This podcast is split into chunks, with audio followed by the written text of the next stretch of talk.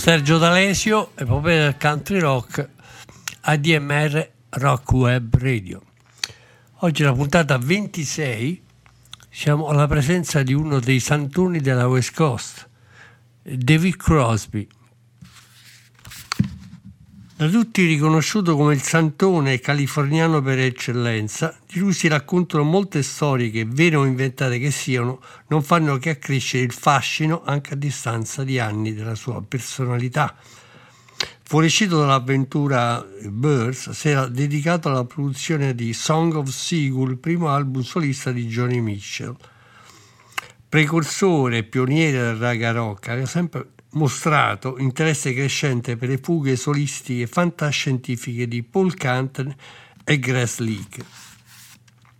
Non a caso nel 1970 esce Blow Against the Empire di Jefferson Starship con la partecipazione compositiva di David Crosby e di altri luminari westcostiani come Jerry Garcia, Jorma Kaukonen e diversi membri dei Grateful Dead.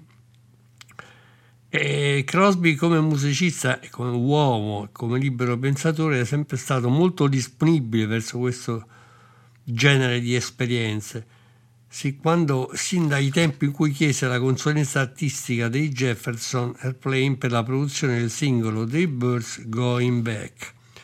Il progetto Blow Against the Empire è un progetto idilliaco. Secondo le intenzioni preveggenti di Slick, Kantner e Crosby, un'astronave sarebbe dovuta partire verso la seconda metà degli anni '80 alla ricerca di nuove forme di vita per abbracciare i fratelli sapienti galattici. Questo album, edito appunto nel novembre del 70, lui è anche coautore di altri brani come A Child Is Coming, Have You Seen the Star Tonight?, che descrivono paesaggi alieni, sensazioni esoteriche, ideologie futuriste. Il disco è da molti considerato come il capolavoro assoluto della fenomenologia d'evasione artistica. Adesso appunto inizio di programma ci ascoltiamo questo brano che si intitola Have You Seen the Star Tonight?, molto semplice anche nella sua espressività, quando dice: avete visto le stelle stasera? Voi salite sul ponte A e guardare le stelle con me. Vi va di andare a fare una passeggiata e tenermi compagnia? Lo sapevate che saremmo potuti andare? Siamo liberi e potremmo andare in qualsiasi posto si può pensare. Possiamo essere quello che vogliamo. Avete visto le stelle stasera? O tu hai guardato tutta la galassia di stelle? Have You Seen the Star Tonight? Di Crosby e Paul Kantner per voi.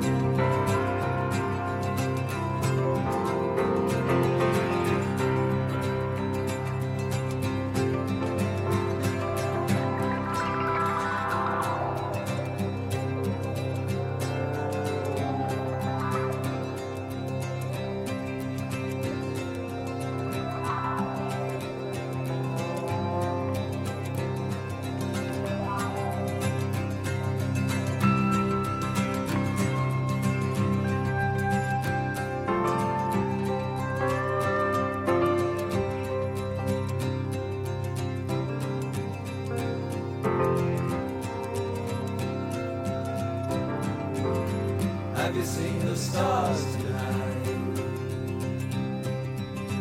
Would you like to go up on a deck and look at them with me? Have you seen the stars tonight? Would you like to go up for a stroll and keep me company?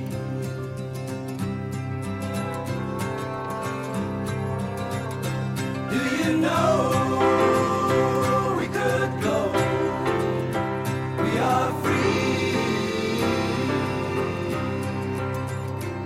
Any place you could think of.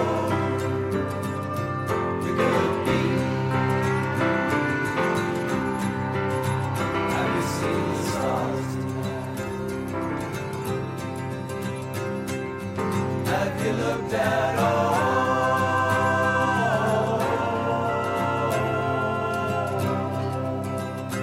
family of stars.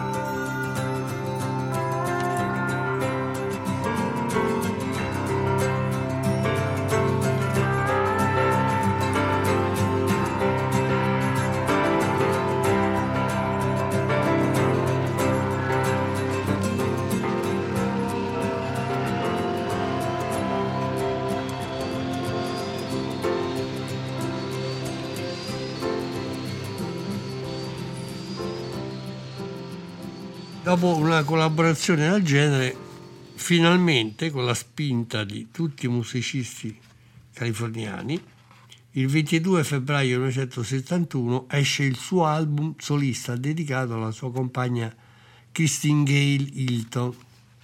Viene prodotto da David Crosby e vende circa 500.000 copie sin dalla sua uscita.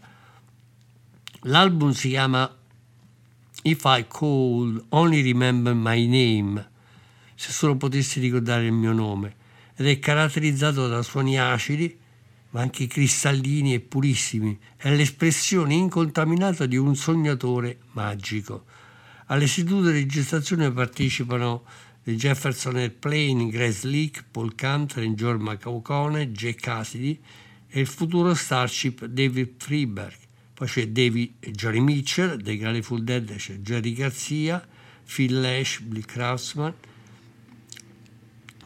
e Mickey Hart, e De Santana addirittura Michael Shrieve e Greg Rolie. Ci sono anche altri amici come Laura Allen, Gary Barden, Robert Harper, insomma tutta una serie. Ovviamente c'è Graham Nash e Neil Young, manca ovviamente Stills. Adesso ci ascoltiamo un brano dedicato proprio a una delle montagne tipiche della Bay Area, si chiama Talma Pies Height at About 3. David Crosby per voi.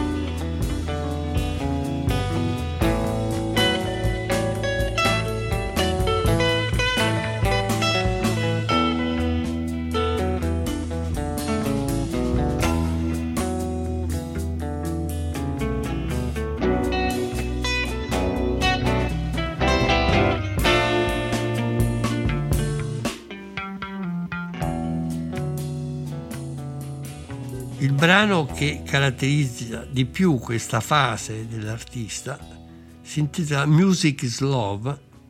Music is Love è scritta insieme a Neil Young e a David Crosby e dice attraverso si sviluppa, si esprime attraverso lo snodarsi lento di 1000 chitarre sovraincise e arpeggiate, dove l'ex Byrds sussurra: tutti dicono che la musica è amore, tutti lo dicono, sai? Tutti dicono che è amore, indossa i tuoi colori e corri, vieni, vedi, tutti dicono che la musica è uno stato mentale libero, toglietevi i vestiti e venite a stendervi sotto il sole. Tutti dicono che la musica è amore, è solo un gioco per divertirsi, la musica è amore. Music's Love, David Crosby per voi.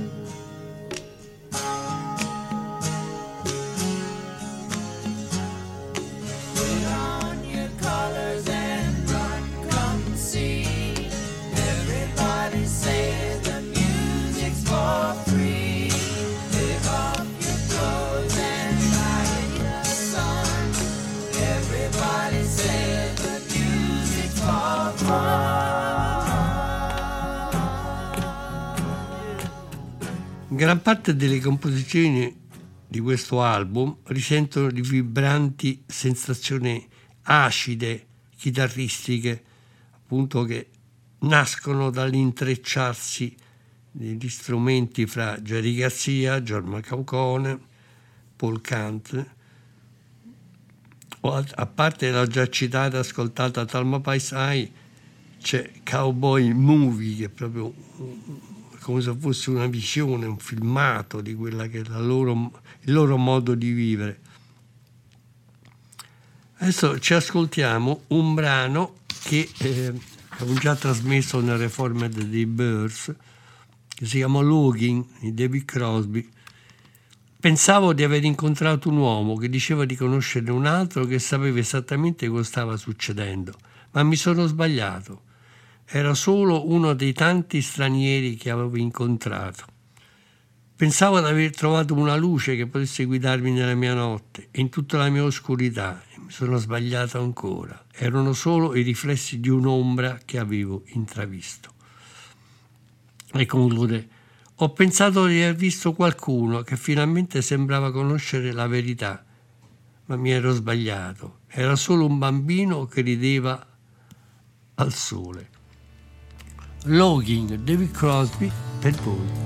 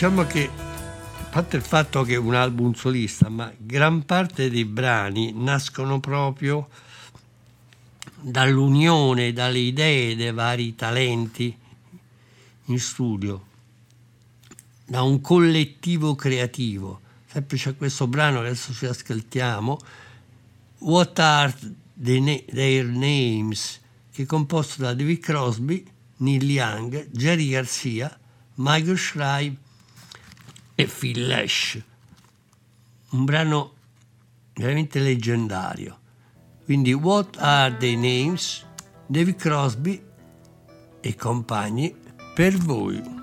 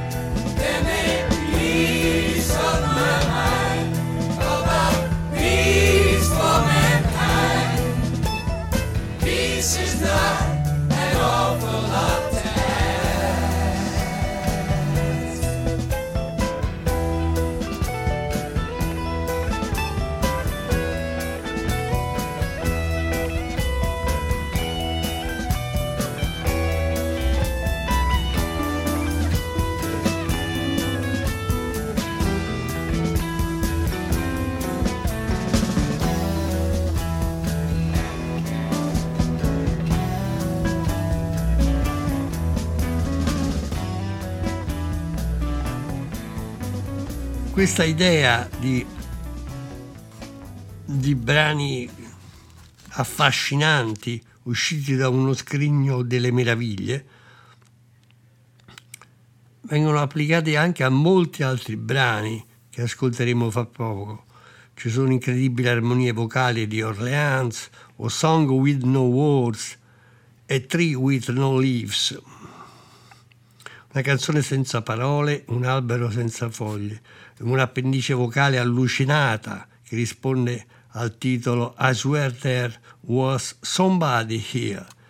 Se solo potessi ricordare il mio nome, non è semplicemente un titolo suggestivo, quanto lo specchio dell'intima coscienza di David Crosby, in eterno mutamento attraverso le stagioni.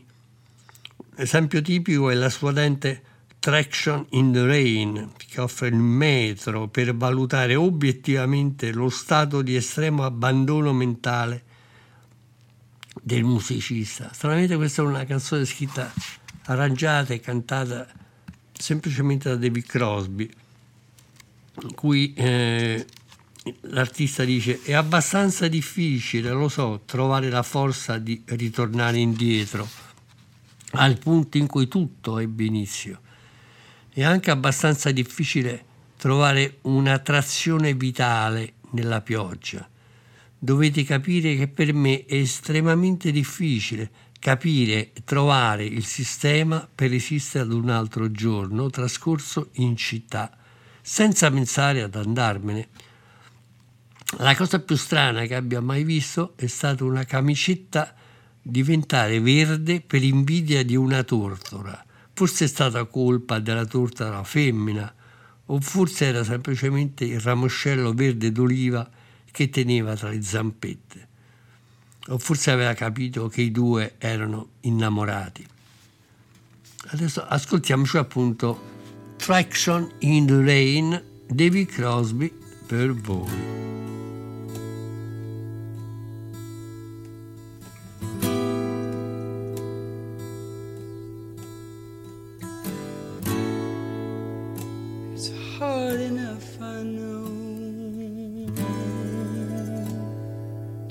Strength to go back to where it all began. It's hard enough to gain an attraction in the rain.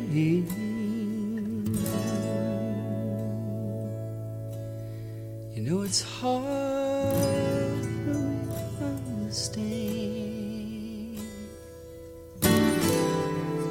hard to find a way to get through another city day without thinking about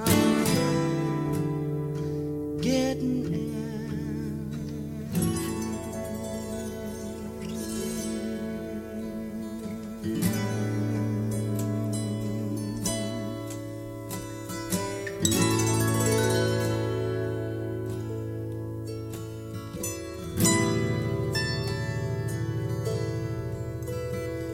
The strangest thing I've seen was a t-shirt turning green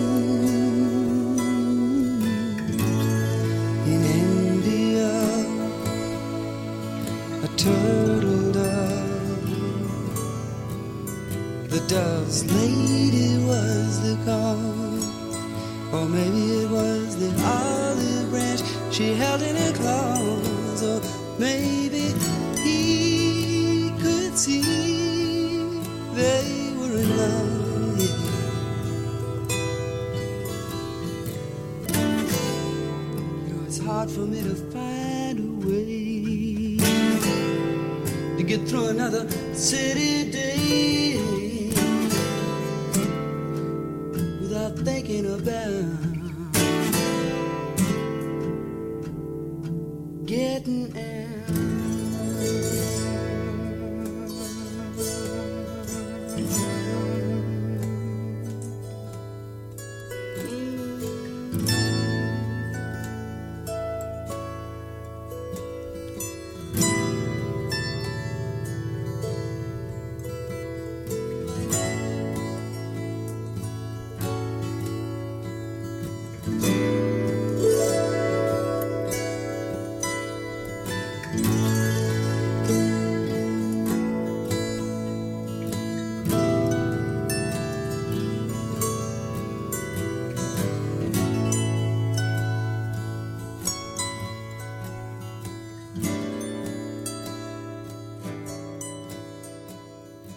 in un contesto così esoterico, strano, sui generis, trova perfetta collocazione un brano strumentale, solo strumentale, di quasi 6 minuti, che si intitola appunto, come già citato prima, Song with No Words, Tree with No Leaves. Adesso ci ascoltiamo David Crosby per voi.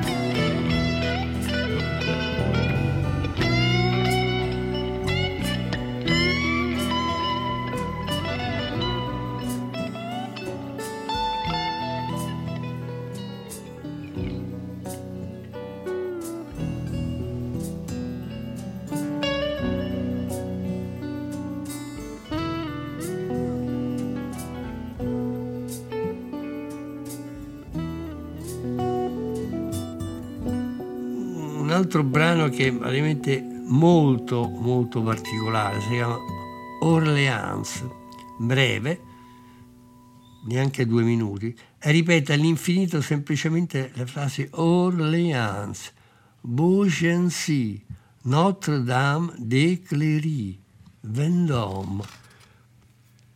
Quest'idea, questo modo di esprimere di David Crosby era assolutamente inedito anche per l'epoca in California. Quindi Orleans, ascoltiamoci per voi. Beaugency, Notre-Dame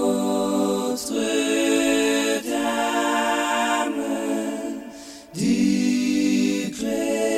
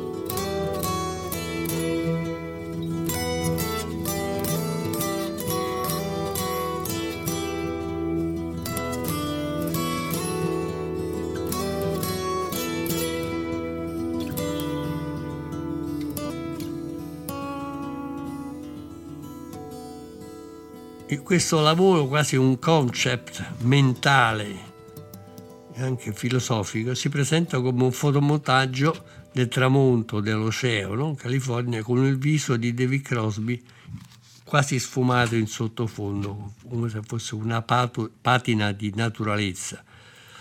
Diciamo che lui non fece altro, ebbe appunto, come ho detto, 500.000 copie vendute immediatamente, un riscontro immediato, anche se poi l'artista non fece alcuno sforzo promozionale per pubblicizzare l'opera. Lui era profondamente scosso dalla morte in un incidente stradale appunto dell'amata Christine Gail Hinton, che ebbe avuto sulla sua personalità degli effetti nefandi. In quel caso Graham Nash gli fu veramente vicino e lo convinse a buttarsi nel lavoro a capofitto dopo mesi e mesi di isolamento meditativo, trascorsi affidandosi alla marea di fronte alle coste sudamericane con il suo yacht, acquistato con i primi guadagni del tour di Crosby, Stills, Nash e Young. Questo ha provocato anche l'offerta dall'amico Will Nash di dare il via a una band stabile acustico-elettrica, Crosby & Nash, che ebbe subito notevoli consensi internazionali. Il primo album, che uscì a ridosso, quindi il 5 aprile del 72, vendette già 1 milione di copie e impegnò il duo in 41 concerti tutti gli Stati Uniti. Un tour partito l'11 settembre 70 da Manchester e protrattosi fino al 26 novembre del 73 all'Auditorium di Atlanta. La cosa particolare che ebbe a saldare il legame con il quartetto originale, la Carnegie Hall di New York ospitò insieme a Crosby e Nash Stephen Stills. La stessa cosa si ripete a Berkeley, dove Crosby e Nash ospitarono Neil Young, mentre alla Boston Music Hall arrivarono sia Stephen Stills che Neil Young, ricostituendo il famoso quartetto Crosby, Stills, Nash e Young.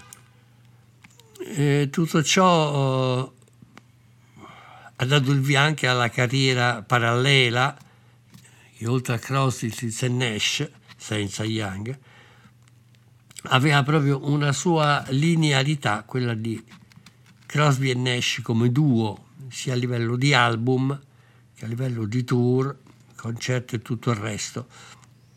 Negli anni successivi, che più volte lo riavvicinarono sia al target del supergruppo, David non tralascia di collaborare con i Jefferson Airplane e ovviamente con i rinati Jefferson Starship.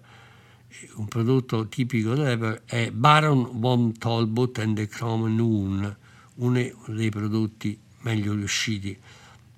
E nella seconda metà degli anni 70 David Crosby dirà dei suoi impegni artistici.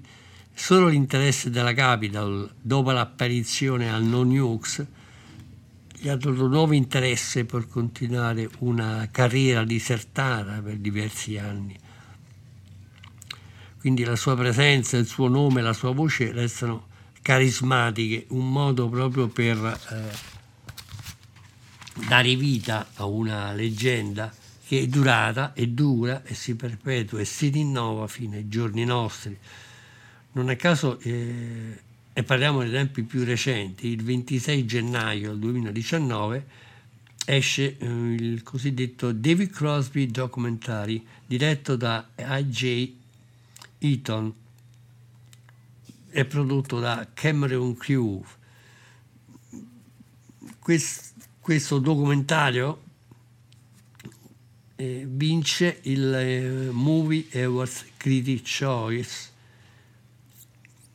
e vince anche come Best, nella categoria Best Music, il Boulder International Film Festival, e riceve anche addirittura una nomination al Sundance Film Festival, e al box office negli Stati Uniti incassa ben $732,000. La cosa più curiosa, aneddotica di tutto quanto è che in tempi recenti, recensendo questo documentario, Variety scrive: più che un noioso vecchio hippie, David Crosby appare come il Gandalf di Woodstock. Questo è un modo anche per dire di quanto lui abbia inciso sulla cultura americana. Ne sono prove le numerose biografie anche in Italia, del collaboratore di ADMR Rock Web Radio Marco Grompi, e di quella ufficiale negli Stati Uniti, Long Time Coming.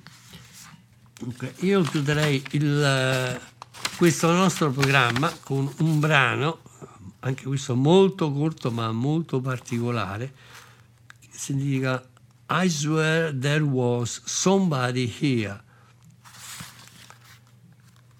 e vi do già sin d'ora appuntamento per la 27ª puntata, che sarà quella che chiuderà l'epopea del country rock prima del fermo estivo, per riaprire ai primi di settembre, esattamente il 2 settembre.